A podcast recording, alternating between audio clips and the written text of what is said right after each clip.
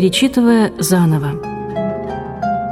Сегодня в нашей программе прозвучит беседа Валентина Семеновича Непомнящего из цикла, посвященного роману в стихах Александра Сергеевича Пушкина «Евгений Онегин». Итак, я начинаю сегодня Онегинский цикл, который я всегда начинаю с большим волнением. Э, вроде бы я все знаю, что я хочу сказать. Э, я не умею говорить так, как говорят некоторые наши звезды. Но я очень хорошо знаю, что я хочу сказать. Я хочу прежде всего рассказать такую театральную быль. Однажды Владимир Иванович Немирович Данченко, вот интересно, через 30 лет молодежь будет знать, кто это такой, собрал труппу МХАТа, интересно, будет ли через 30 лет люди знать, что такое МХАТ, и сказал, что он хочет очень поставить одну пьесу. Конечно, у него спросили, а что за пьеса, про что там? Он говорит, ну, пьеса такая, так сказать, что молодой человек, долго бывший за границей, приезжает на родину, в Москву, и узнает, что девушка, которую он любил, что у нее другой, рушатся все его мечты, идеал. Ну, вот что-то такое в этом роде. Все так окислились. Ну, что это такое, что это? Он сказал, да, но это горе от ума Грибоедова. А, сказали все. Ну, действительно, молодой человек приезжает в деревню, там видит девушку, которая в него влюбляется, а он никак не отвечает ей взаимностью, он не понимает. Потом они расстаются, потом она выходит замуж, и он, увидев ее в столице, а не в деревне, и уже знатной дамой, влюбляется в нее, но она говорит ему нет. Она уже замужем. Вот все. Такая фабула. Ну, что такое фабула? Фабула – это набор или цепь, или сумма событий, которые происходят в произведении. Вот все, что такое фабула. То, что Немирос Данченко рассказал, и то, что я сейчас про Онегина рассказал. Вот это фабула. А сюжет – это то, как, почему, зачем, от чего и для чего все происходит так, как оно в этом произведении происходит, как это выстроено автором. И вот интересно, что Евгений Онегин изучен невероятно, о нем гигантское количество трудов, много блистательных совершенно работ, открытий, прозрений и так далее. Вопрос о том, почему в романе все происходит так, как оно происходит, и зачем все это нужно автору, на это, в общем, никто до сих пор не ответил.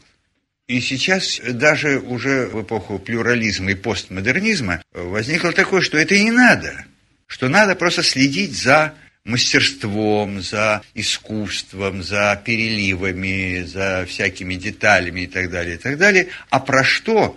Про что? Вот то, про, что актеры спросили у Немировича Данча. Про что пьеса? То есть смысл. Для чего ее играть? Зачем? Что человек хочет сказать этой пьесы? И вот наша наука, наше литературоведение, пушкиноведение, оно не выработало, и, может быть, слава богу, что не выработало какой-то единый какой-то понимание сюжета. Это вообще хорошо, с другой стороны. Сохраняется свобода некоторая для нашего воображения, для нашего чувства. Но все-таки у меня смертельная потребность все-таки протянуть какую-то нить.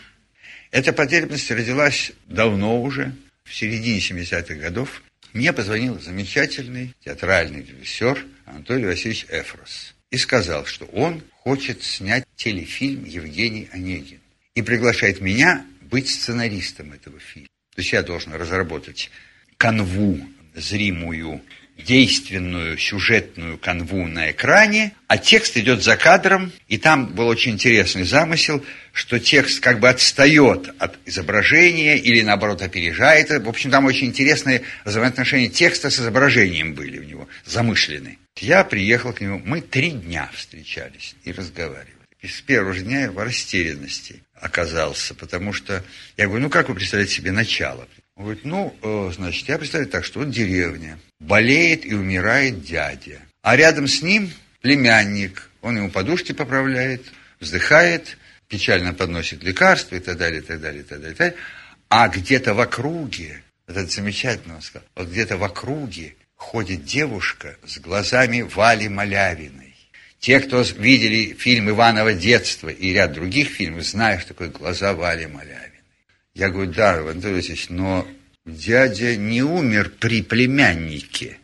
Племянник получил известие о смерти дяди еще будучи в Петербурге, так что это ничего... Он сказал, это ничего не значит. Ну ладно, потом мы говорили еще, говорили еще. И в конце концов я спросил его, Анатолий ну а вот так, если по-простому, про что будет фильм? Про что роман? Он задумался и сказал, ну, в общем, роман о том, что мы всегда опаздываем. После чего я сказал, Анатолий Васильевич, извините, но мы с вами работать не можем. Прошло много лет, и в 99 году я увидел английский фильм «Онегин». Там замечательное место, когда Онегин приезжает к Татьяне после своего письма и так далее. Сценаристы выкинули всю эту русскую дребедень, монолог Татьяны, весь этот, все эти душевные переливы, все это, и оставили одну фразу. «Ты опоздал! Я замужем!» И все. Но этот диалог трехдневный, он для меня не прошел даром. После этого разговора я кинулся перечитывать Онегина, и со мной стало происходить что-то невероятное. Вроде все понятно, все известно, все читал. Но когда я стал читать как-то так целенаправленно, чтобы понять, про что, это было потрясение. И я решил тогда как-то так, обозначить свои ощущения от этого – так или иначе, с тех пор я считаю своим долгом и обязанностью иногда хотя бы устно излагать то, что я думаю про роман в стихах Евгения Онегина. Вот тогда, когда я начал читать с новой задачей Онегина, я тогда вдруг ощутил, хотя я, в общем, теоретически это и знал, что это центральная книга русской культуры, русской литературы. Она такая корневая. Вот после нее идут и герои нашего времени, и Гончаров, и Обломов, и Обрыв Гончарова, может быть, даже обыкновенная история имеет к этому отношение тоже, и Тургеневские романы, и Дворянское гнездо, и Отцы и дети, и многое другое, и Толстой с Анной Карениной, и, может быть, не только с Анной Карениной, и Достоевский, об этом отдельный разговор о Достоевском, это «Бесы», и Блок со своим возмездием – дух Евгения Онегина веет в бессмертной поэме Твардовского Василий Теркин. Хотя ничего похожего ни по сюжету, ни по героям там нет, но там есть вот этот дух. Он и написан с оглядкой на Онегин, там, правда, нет онегинской строфы, но он написан по структуре своей, по отношению с автором, с текстом и с героем, он очень оглядывается на Пушкина. И даже «Обыкновенное чудо» Евгения Шварца, пьесой, которая иначе называется «Медведь», особенно в постановке, замечательной телепостановке Марка Захарова, это явная печать Онегина, там лежит печать взаимоотношения автора со своими героями. Одним словом, в нем как бы заложена программа русского романа, который является центральным, главным жанром всей русской классики. Я бы сказал так, не боясь, что Онегин для русской литературы как псалтырь для нашего богослужения.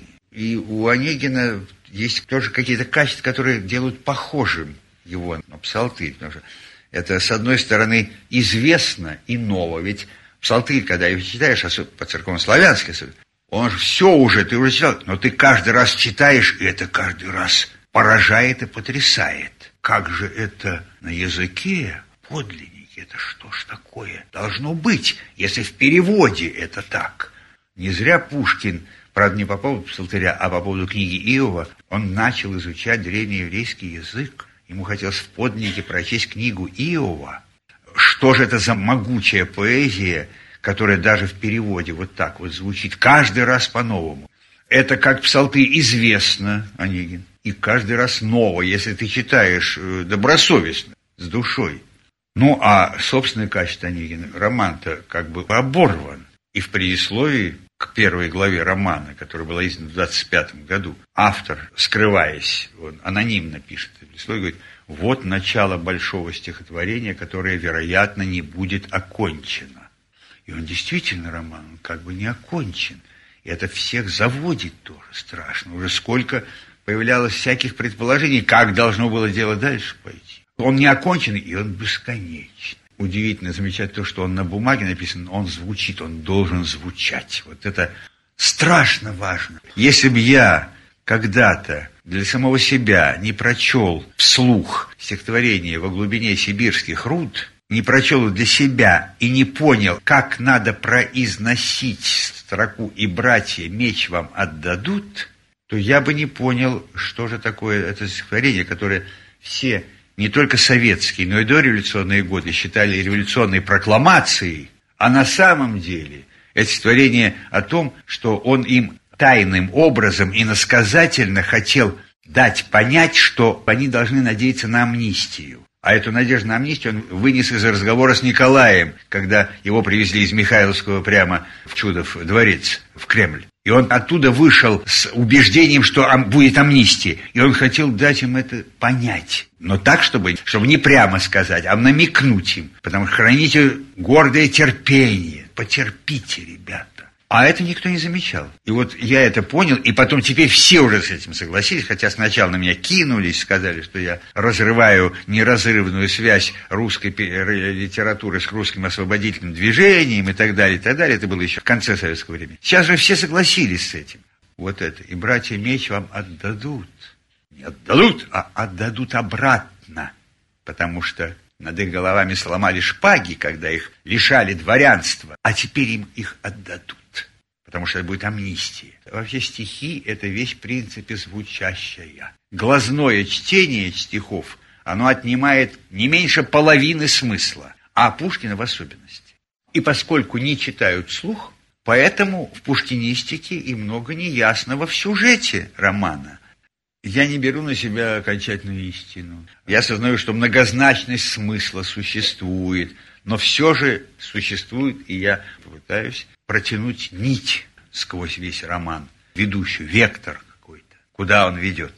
Трудность в том, что тут такие большие смыслы, что для того, чтобы их понять и вместить, нужен очень большой контекст. В чем эти смыслы находятся, в каком пространстве. И вот какой должен быть контекст? Контекст русской литературы. Ну, она, собственно, началась с Евгения. Вот русская классика настоящая, большая. Он не вмещает свой контекст, он сам родил этот контекст а потом уже его можно вмещать, но он перерастает его. Поэтому в контексте просто истории русской литературы его интересно рассматривать, но это не очень много даст. Но другой контекст. Ну вот Беринский назвал знаменитые слова, слова, которые, как вот Илья Негин, так говорят, что энциклопедия русской жизни. Но сейчас уже давно уже ясно, что это определение, может быть, в свое время оно было и более-менее справедливое, но оно неадекватное и, в общем, в каком-то смысле порочное определение. Потому что такое энциклопедия? Энциклопедия – это свод остановленных знаний. Это знание действительно на сегодняшний момент, когда издана эта энциклопедия. Потом все может измениться, кроме того, что было в прошлом. Хотя и понимание прошлого тоже. И энциклопедия, которая издается там через 25 или 30 или 100 лет, это совсем другая энциклопедия, там другие знания про те же самые вещи. Но сам Белинский своим гениальным чутьем назвал Онегина вечно живым и движущимся явлением. Какая же это энциклопедия? Ну да, энциклопедия русской жизни первой трети XIX века. Это да, но это же только те кирпичики, из которых сложено это здание. А здание и строительный материал – это совершенно разные. Надо рассматривать Онегина как переворот в литературе, как переворот в национальной культуре. То есть надо его рассматривать в контексте в ряду мировом. Тогда это уже более-менее адекватно. И он надо рассматривать в ряду Гомер, Данте, божественная комедия, Сервантес, Шекспир, Гёте, Фауст, не меньше, вот в ряду вот таких величин и таких событий, то есть в общечеловеческом масштабе, в масштабе судеб всего человечества. Вот эта вот история про двух людей, мужчин и женщин. Всего человечества. Но ведь у Гомера-то действуют люди и боги, у Гёте человек и сатана, у Данте ад, рай, чистилище – у Серванта Шекспира добро и зло, огромные сущности у них. А здесь что? Здесь мальчик и девушка, то есть молодой человек и девушка. И вот их частная история. Два частных человека. Вот эта частная история должна вписаться в такой огромный, я бы сказал, библейско-евангельский контекст, который, собственно, и воплощен мировой литературой, за которой вся история, вся судьба рода человеческого. Кто помнит древнерусскую литературу, вот какая-нибудь древнерусская повесть о каком-нибудь Саве Груцине, она же, как правило, начиналась с чего?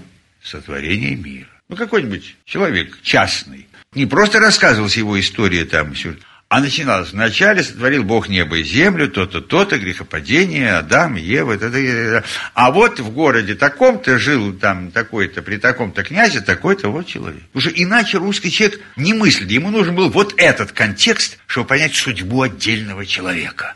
А это контекст какой? Это контекст, который зацепил молодой Пушкин в поэме «Гаврилиада». Ведь там же сатана рассказывает героине поэмы о событии грехопадения. Причем сатана истолковал это в очень современном духе. Грехопадение понимается, как сейчас сказать, в сексуальном смысле. Что чистая ложь, потому что грехопадение не в этом состояло. Потому что Господь, сотворив людей, сказал им, плодитесь и размножайтесь, сказал он им. Он сказал другое. Все ваше, но вот это вот дерево только, познание добра и зла, вот это не трогайте. По крайней мере, без моего позволения. Они взяли и тронули. Они нарушили первую по времени заповедь. И тогда в мир вошла смерть. И они потеряли, лишились рая. А вовсе не в том, что Адам познал Еву. Сатана толкует это вот именно в этом смысле. И у нас сейчас грехопадение, а то уже довольно давно грехопадение, толкуется именно в этом вот понимании пушкинского сатаны. Так вот, собственно говоря, история и начинается с этого человеческого, с грехопадения, с этого, с этого нарушения первой по времени заповеди. Люди потеряли рай. В рае было жить хорошо, а тут стало жить плохо. Как быть? Ну, надо как-то построить другой рай. Свой, своими силами. Надо как-то так сделать, чтобы можно было приятно жить. Так началось то, что называется прогрессом. И вот этот прогресс шел, шел, шел тысячелетиями. И все это была все равно трагедия. Мир и жизнь человечества полна трагедии. Это одна сплошная трагедия. Предмет трагедии в чем заключается? Вот что такое трагедия? На чем построен сам жанр трагедии, родившийся у греков? Он построен на том, что можно назвать трагическим недоумением. Как же так? Человек, такое поразительное существо, об этом и у Эсхила, и у Софокла, в Антигоне, и в других трагедиях, что какое поразительное создание человека. Богоподобное, действительно, и по Библии Господь создал человека по своему образу и подобию. И так несчастно. Оно достойно какой-то удивительной, огромной, прекрасной участи, а на самом деле влачит жалкое существование. Как же так? Вот предмет трагедии. Поэтому всякая трагедия в сущности заключается в том, что герои хотят одного, а получается совсем другое. И ничего не получается. Или получается с такими жертвами, что уж лучше бы не получалось. И опять возобновляется все то же восприятие мира. Ну как же так? Для... Зачем же такое прекрасное существо? И зачем же оно так несчастно? И никто уже не оглядывается на то, что это существо начало с того, что нарушило простую заповедь. Ну не берите, не ешьте этого. Вот и. Все это потрясающая совершенно история. Господь спросил Адама, ты трогал плоды? Адам ответил потрясающе. Женщина, которую ты мне дал, она мне дала, и я ел. Это модель нашего поведения всегда. А женщина, Ева, то есть, сказала, мне змей сказал, чтобы я, я взяла. То есть во всем виноват женщина, потом виноват змей, а сами мы как бы вроде ни при чем. Так сложилось. И вот настало время, когда прозвучал такой монолог. Последнее время я утратил всю свою веселость. Расположение духа у меня такое тяжелое, что эта прекрасная храмина земля кажется мне пустынным мысом. Этот несравненнейший полог – воздух, видите, вот это великолепная раскинутая твердь, это величественная кровля, выложенная золотым огнем, все это кажется мне ничем иным, как мутным и чумным скоплением паров. Чистый материализм. Что за мастерское создание человек? Как благороден разум, как бесконечен способность в обличии и движении, как выразителен и чудесен в действии, как сходен с ангелом, в постижении, как сходен с божеством. А что на самом деле? Мне это существо, квинтэссенцией которого является прах. Вот в этом монологе Гамлета весь ужас, все недоумение, вся безнадежность европейской цивилизации, достигшей определенных успехов, прогресса, упершегося в прах – вот над этим вопросом билось и бьется все человечество. Этот вопрос называется «проблема человека». Собственно, это и есть, если рассматривать Евгения Онегина никто никогда так не формулировал. А я сформулировал Евгений Онегин как проблемный роман. Так вот, проблема этого романа – это проблема человека. Что такое человек? И тогда, получается, это не нить, я сказал, надо протянуть нить. Это не нить, а канат. И этот канат надо продеть сквозь игольное ушко вот этого, этой фабулы, где частная история двух частных людей, а не какие-то демоны, там, боги, герои. Просто два обыкновенных русских человека. И отсюда рождается вот этот неслыханный жанр. Не эпос, не поэма, не роман, а роман в стихах, дьявольская разница, как сам Пушкин сказал. Такого еще не было. Роман – это вещь, это произведение о других. Это объективированное повествование о других людях. Автор может там участвовать на каких-то правах. Скажем, у Достоевского есть в «Бесах» автор, который называется как бы репортер. У сентименталистов, вот автор как-то присутствовал в повествовании, но он не был героем в полном смысле э, романа. Роман был принципиально вещь о других людях. Или, как Пушкин определит позже, роман – это историческая эпоха, развитая на вымышленном повествовании. Вот что роман – эпоха на вымышленном повествовании. А стихи – это вещь о себе, это вещь лирическая. В лирике человек высказывается от своего «я», а не от другого. И даже если он говорит о ком-то другом, он говорит от своего «я». Вот этот жанр романа в стихах, это значит попытка озвучить, сделать живым в слове опыт какой-то огромный, может быть, всечеловеческий, воплощенный во мне. Опыт других, воплощенный во мне. Это не было, конечно, никаким теоретическим намерением. Вот дай-ка я напишу такое вот произведение неслыханное, поведаю обо всем человечестве, всех людях э, в стихах, как в лирическом способе, так сказать, изложения. Нет, это было рождено переживанием, личным, непосредственным и мучительным, потому что за два года до Онегина он пишет «Я пережил свои желания, я разлюбил свои мечты, остались мне одни страдания, плоды сердечной пустоты». Под бурями судьбы жестоко увял цветущий мой венец. Живу печальный, одинокой, и жду, придет ли мой конец. Так поздним хладом пораженный, как бури, слышит зимний свист, один на ветке обнаженный трепещет запоздалый лист. Или другое, скажем, стихотворение 22 года уже, это за год примерно до Онегина. Послание Владимиру Федоровичу Раевскому. Ты прав, мой друг, Напрасно я презрел дары природы благосклонной. Я знал досуг, беспечных мус удел и наслаждение лени сонной. Я дружбу знал и жизни молодой и отдал ветреные годы. Я верил и за чашей круговой в часы веселья и свободы. Я знал любовь не мрачную тоской, не безнадежным заблуждением. Я знал любовь прелестную мечтой, очарованием, упоением. Но все прошло, остыла в сердце кровь. В их ноготе я ныне вижу и свет, и жизнь, и дружбу, и любовь, и мрачный опыт ненавижу. Разоблачив пленительный кумир, я вижу призрак безобразный. Но что ж теперь тревожит хладный мир души бесчувственной и праздной? Уже ли он казался прежде мне столь величавым и прекрасным мир? Уже ли всей позорной глубине я наслаждался сердцем ясным? Что ж видел в нем в мире? Безумец молодой, чего искал, к чему стремился? Кого ж, кого возвышенной душой боготворить не постыдился? Все не стоит ничего. Еще вариация на такую же примерно тему – Мое беспечное незнание лукавый демон возмутил, и он мое существование с своим навек соединил. Я стал взирать его глазами, мне жизни дался бедный клад. С его неясными словами моя душа звучала в лад. Взглянул на мир я взором ясным и изумился в тишине. Ужели он казался мне столь величавым и прекрасным? Чего, мечтатель молодой, ты в нем искал? чему стремился, кого восторженной душой боготворить, не устыдился. И взор я бросил на людей, увидел их надменных, низких, жестоких ветреных судей, глупцов, всегда злодейству близких. Пред боязливой их толпой, жестокой, суетной, холодной, смешон глаз правды благородный, напрасен, опыт вековой.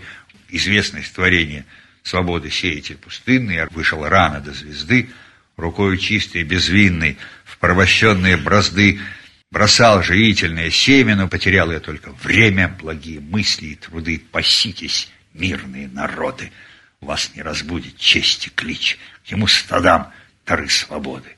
Их должно резать или стричь наследство их из рода в роды, ярмо с гремушками, да бить. Есть во всем разочарован. Ну и тут же к этому такое стихотворение «Гроб юноши». Это тоже 22-го года стихотворение.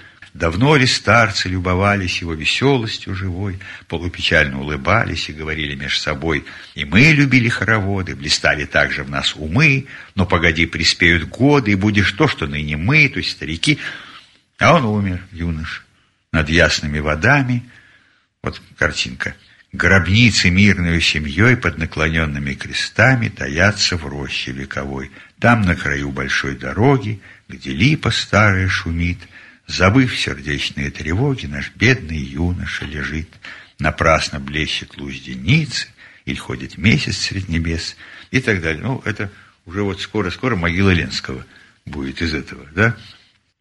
То есть его мучает вот это ощущение, которое свойственно вообще-то возрасту определенно. Вообще с созреванием, с взрослением бывает, когда молодой человек или девушка начинает задумываться, а для чего все, для чего я живу, для чего вообще жизнь, если мы все умрем. Я помню по своему опыту. Со мной это случилось примерно на рубеже 19-20 лет. На меня обрушилось вот это вот. Потому что ни о каком Евангелии тогда в советское время даже речи не было. Это все была мифология. Как для Пушкина, пишущего Гаврилиаду. Это все мифология для него была, как греческий миф. Гавриил в Гаврилиаде это такой, это Гермес, а отец Бог, это Зевс и так далее. Он к этому относится как к греческому мифу. Ну и также тогда я относился точно так же к этому. Поэтому это вообще было где-то там, в области литературы и искусства. И это было так страшно, а в это время еще я читал Генрика Ипсона, замечательного, гениального драматурга, но такого, с такой метафизикой мощной. Метерлинка, тоже, в общем, такого довольно мистического автора. И главное, полное собрание сочинений Антона Павловича Чехова. Я когда это прочел, я чуть не повесился. Потому что в этом возрасте и с этими мыслями читать Чехова очень вредно.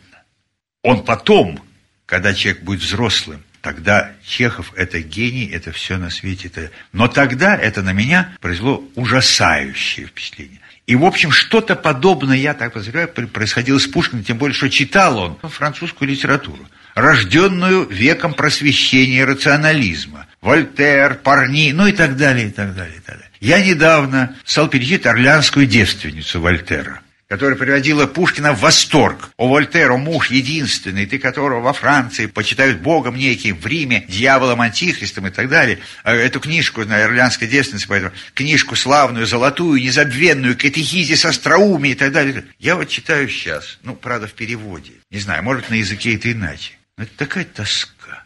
Она огромная, эта поэма. Это так скучно. Там много очень непристойностей, изложенных очень-очень-очень изящно, так сказать, и без всяких нарушений, не то, что сейчас, без обсценной лексики. Но это так скучно. Но все дело в том, в какой культуре ты живешь, в системе каких взглядов ты находишься, и это определяет твой взгляд, твое восприятие, даже твои ощущения от того или иного произведения, текста и так далее. Он был в восторге от этого. Я прочел там же еще, в этом же томе Вольтера, его трактат о введении христианства, называется «О введении христианства», оно было введено. И он там разбирает всякие противоречия в Евангелии, известные нам. В одном Евангелии так, в другом так, и так далее.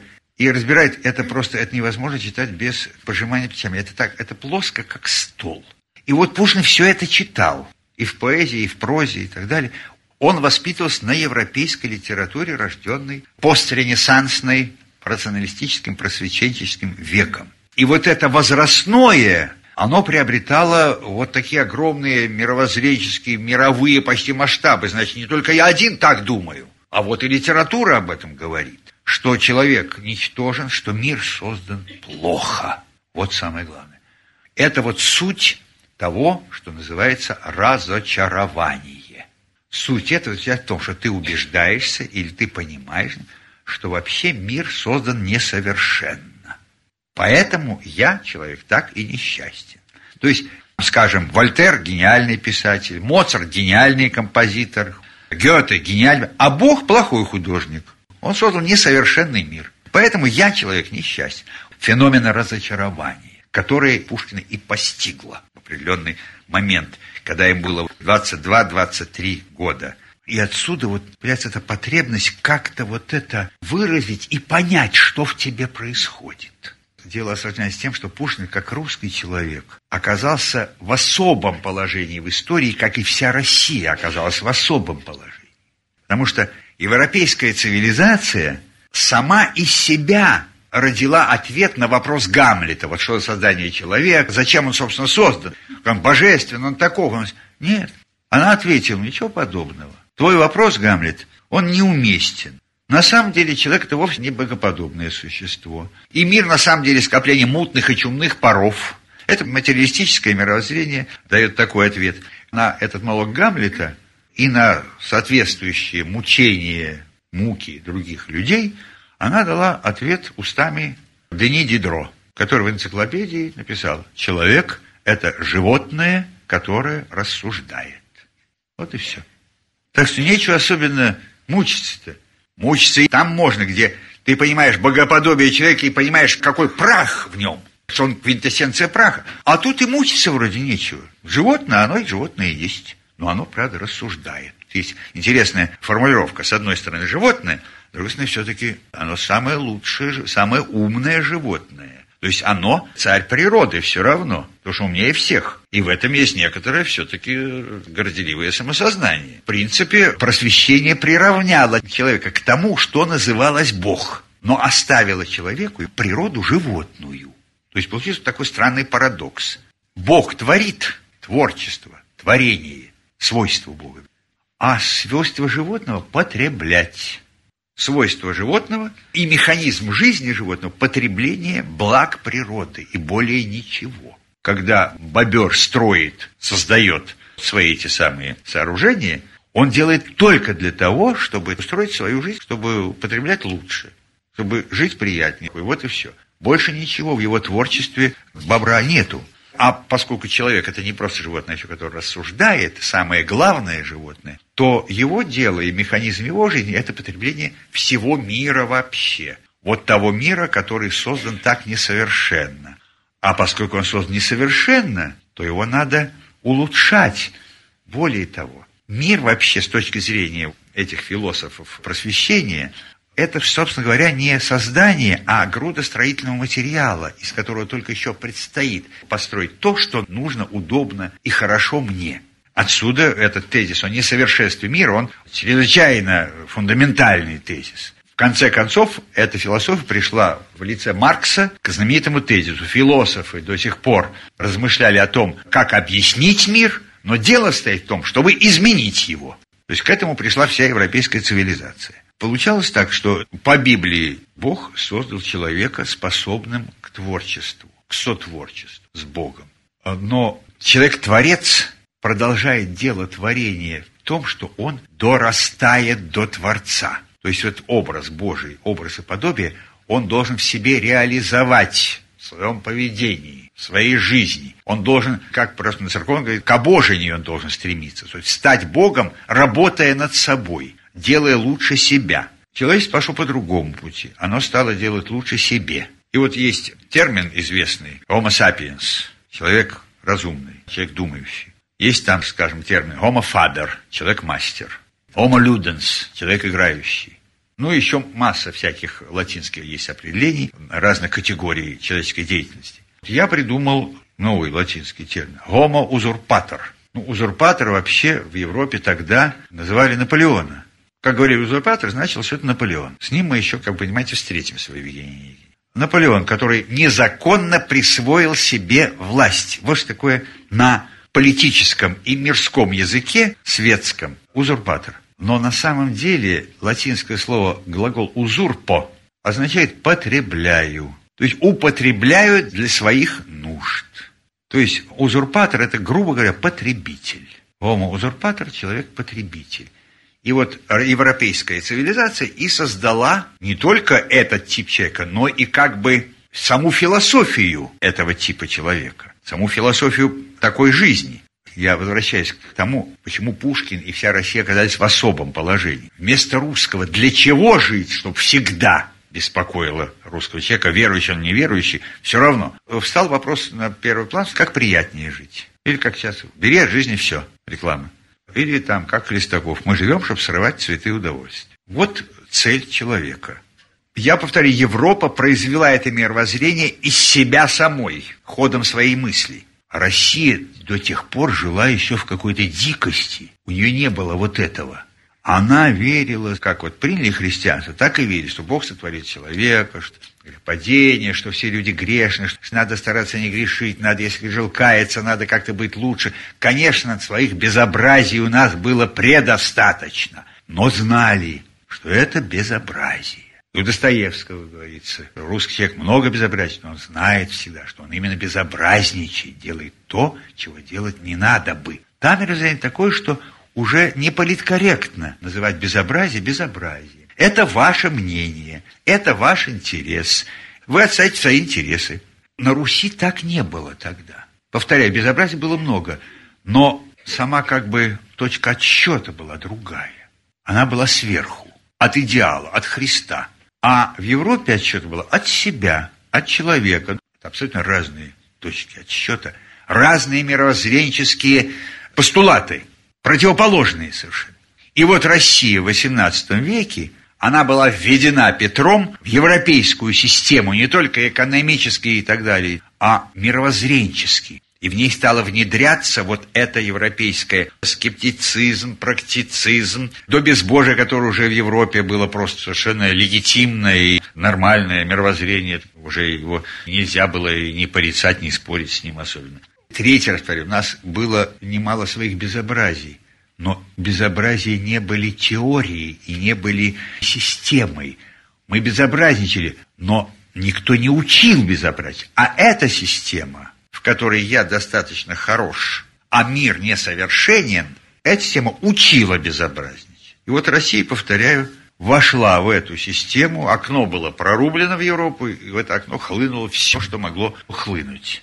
И Россия переживала этот поворот мучительно. И также мучительно, сам о том не думая, и, может быть, не сознавая этого, также мучительно переживал вот это разочарование Пушкин, который был воспитан на европейской литературе. Возраст плюс влияние европейской литературы, европейской традиции сделали это переживание возрастное, особенно мучительной.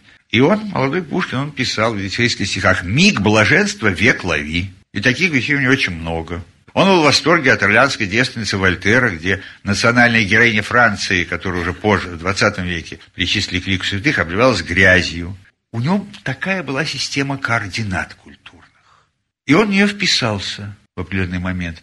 Первый пушкинист, замечательный Павел Васильевич Анненков – писал, когда Пушкин вышел из лицея, с неутолимой жаждой наслаждений бросился молодой Пушкин на удовольствие столичной жизни. С самых ранних пор заметно в нем было постоянное усилие ничем не отличаться от окружающих людей, идти рядом с ними, за общим потоком. Господствующий тон в обществе тоже совпадал с его наклонностями. Беззаботная растрата ума, времени и жизни на знакомство, связи и похождения разных родов вот что составляло основной характер жизни Пушкина и многих его современников. Он был в это время по плечу каждому. Жизнь шла своим чередом и по заведенному порядку. Это все мы услышим в тексте Пушкина. Вот так он жил. Он срывал цветы удовольствия.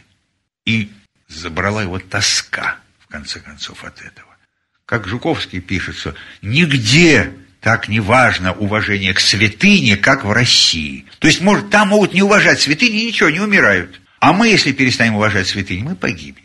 И вот он стал страдать.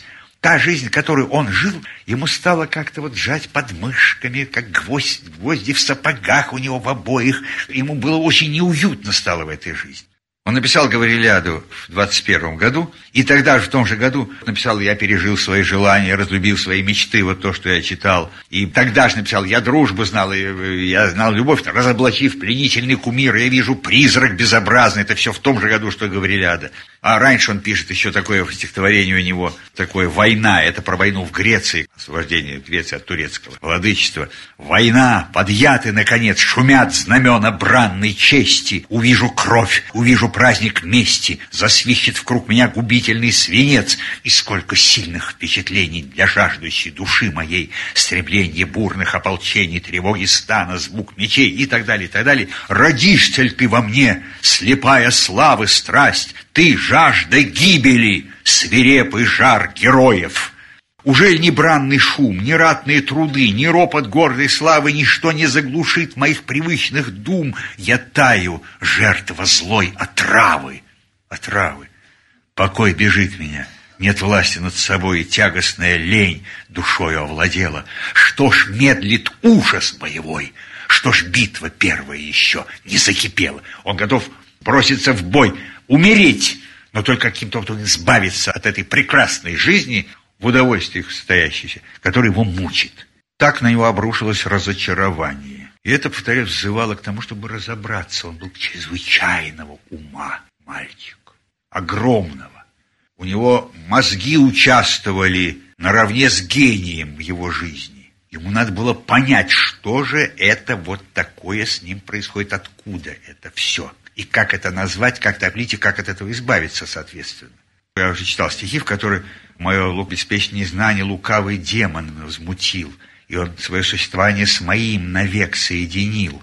То есть он чувствует, что ему как бы внушено что-то, отрава, какое-то ядовитое дыхание его одурманило. И поэтому вот он так вот себя чувствует, так живет. Он живет как принято, как все живут, как научили жить, а душа ропщет. Вообще это вопрос отношения человека с собственной душой – или вопрос отношений художника со своим собственным гением, это особо страшно важная, для меня очень важная тема, может быть, центральная для меня. Собственно говоря, когда он пытается понять, что с ним происходит, он следует призыву Сократа, познай самого себя. Но ведь Сократ, в сущности, совершил открытие, он открыл совесть. Ведь у древних греков, как показывает их литература, их культура, не было понятия о совести. Было понятие только о позоре, которым человек может покрыть себя в глазах людей. А понятия совести не было. А Сократ сказал, что в человеке есть даймон, демон, но демон не врубелевский, не лермонтовский, а даймон – дух какой-то, который подсказывает ему, что надо и что не надо. Иногда практические вещи подсказывают, какие надо делать, какие не надо. Это интуиция. Но подсказывает и вещи чисто такие человеческие, нравственные, что должно и что не должно. И вот с этой точки зрения у каждого человека есть гений. Этот гений его – это совесть. У художника есть его художественный гений, который в очень тесном соседстве и сложных отношениях с совестью бывает.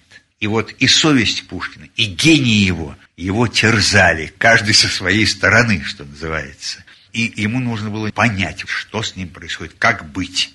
А для этого, для того, чтобы понять, что надо сделать? Познать самого себя. Заглянуть на себя со стороны. Увидеть в себе как бы другого, на расстоянии каком-то. Тогда сообщить ему какие-то свои качества, свой опыт и посмотреть. Тогда, может быть, удастся и понять. И вот так рождается постепенно вот этот замысел какого-то произведения, в котором надо создать себя, не себя, другое «я», на которое надо посмотреть, вот, и, может быть, тогда и поймешь, что происходит с тобой. Но свой опыт – дело стихов, лирики, прежде всего, а другой – это дело романа – эпоса. Вот надо это соединить, себя и другого, стихи и эпос. Так рождается на Руси небывалый жанр, роман в стихах, где свой лирический опыт переведен в эпический жанр, где эпоха, развитая на вымышленном повествовании, то есть роман, помогает понять человеку себя самого. И наоборот, вот этот опыт себя самого, понятый автором и выложенный произведении может помочь другому или другим, или может как-то изменить эпоху. Задача понять, кто я, где я нахожусь. Я помню с детских лет, со школьных, в учебнике истории была такая картинка средневековая. Плоская земля круглая, накрытая куполом хрустальным, небо.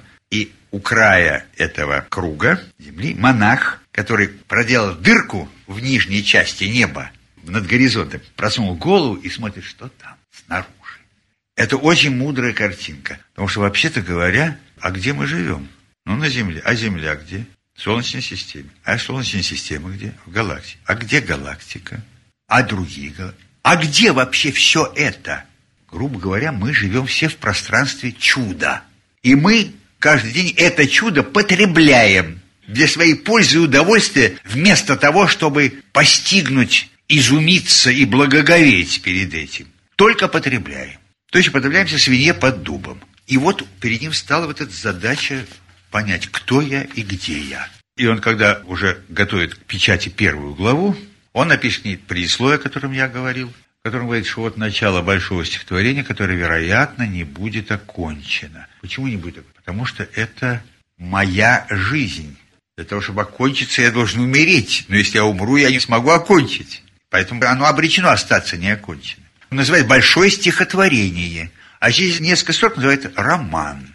И он сам как бы путается еще в определении жанра, что это такое. С одной стороны, роман, то есть вот о других, а с другой стороны, там, там же говорится, первая глава представляет нечто целое. Она в себе заключает описание светской жизни петербургского молодого человека в конце 1819 года. Это абсолютно автобиографическое признание, потому что в мае 20 года он уже был выслан на юг. И дальше в этом присловии говорится, станут осуждать и антипоэтический характер главного лица. Вот это очень важно. Герой, который он создает, не поэт. Больше он антипоэт. Автор поэт, а тот антипоэт.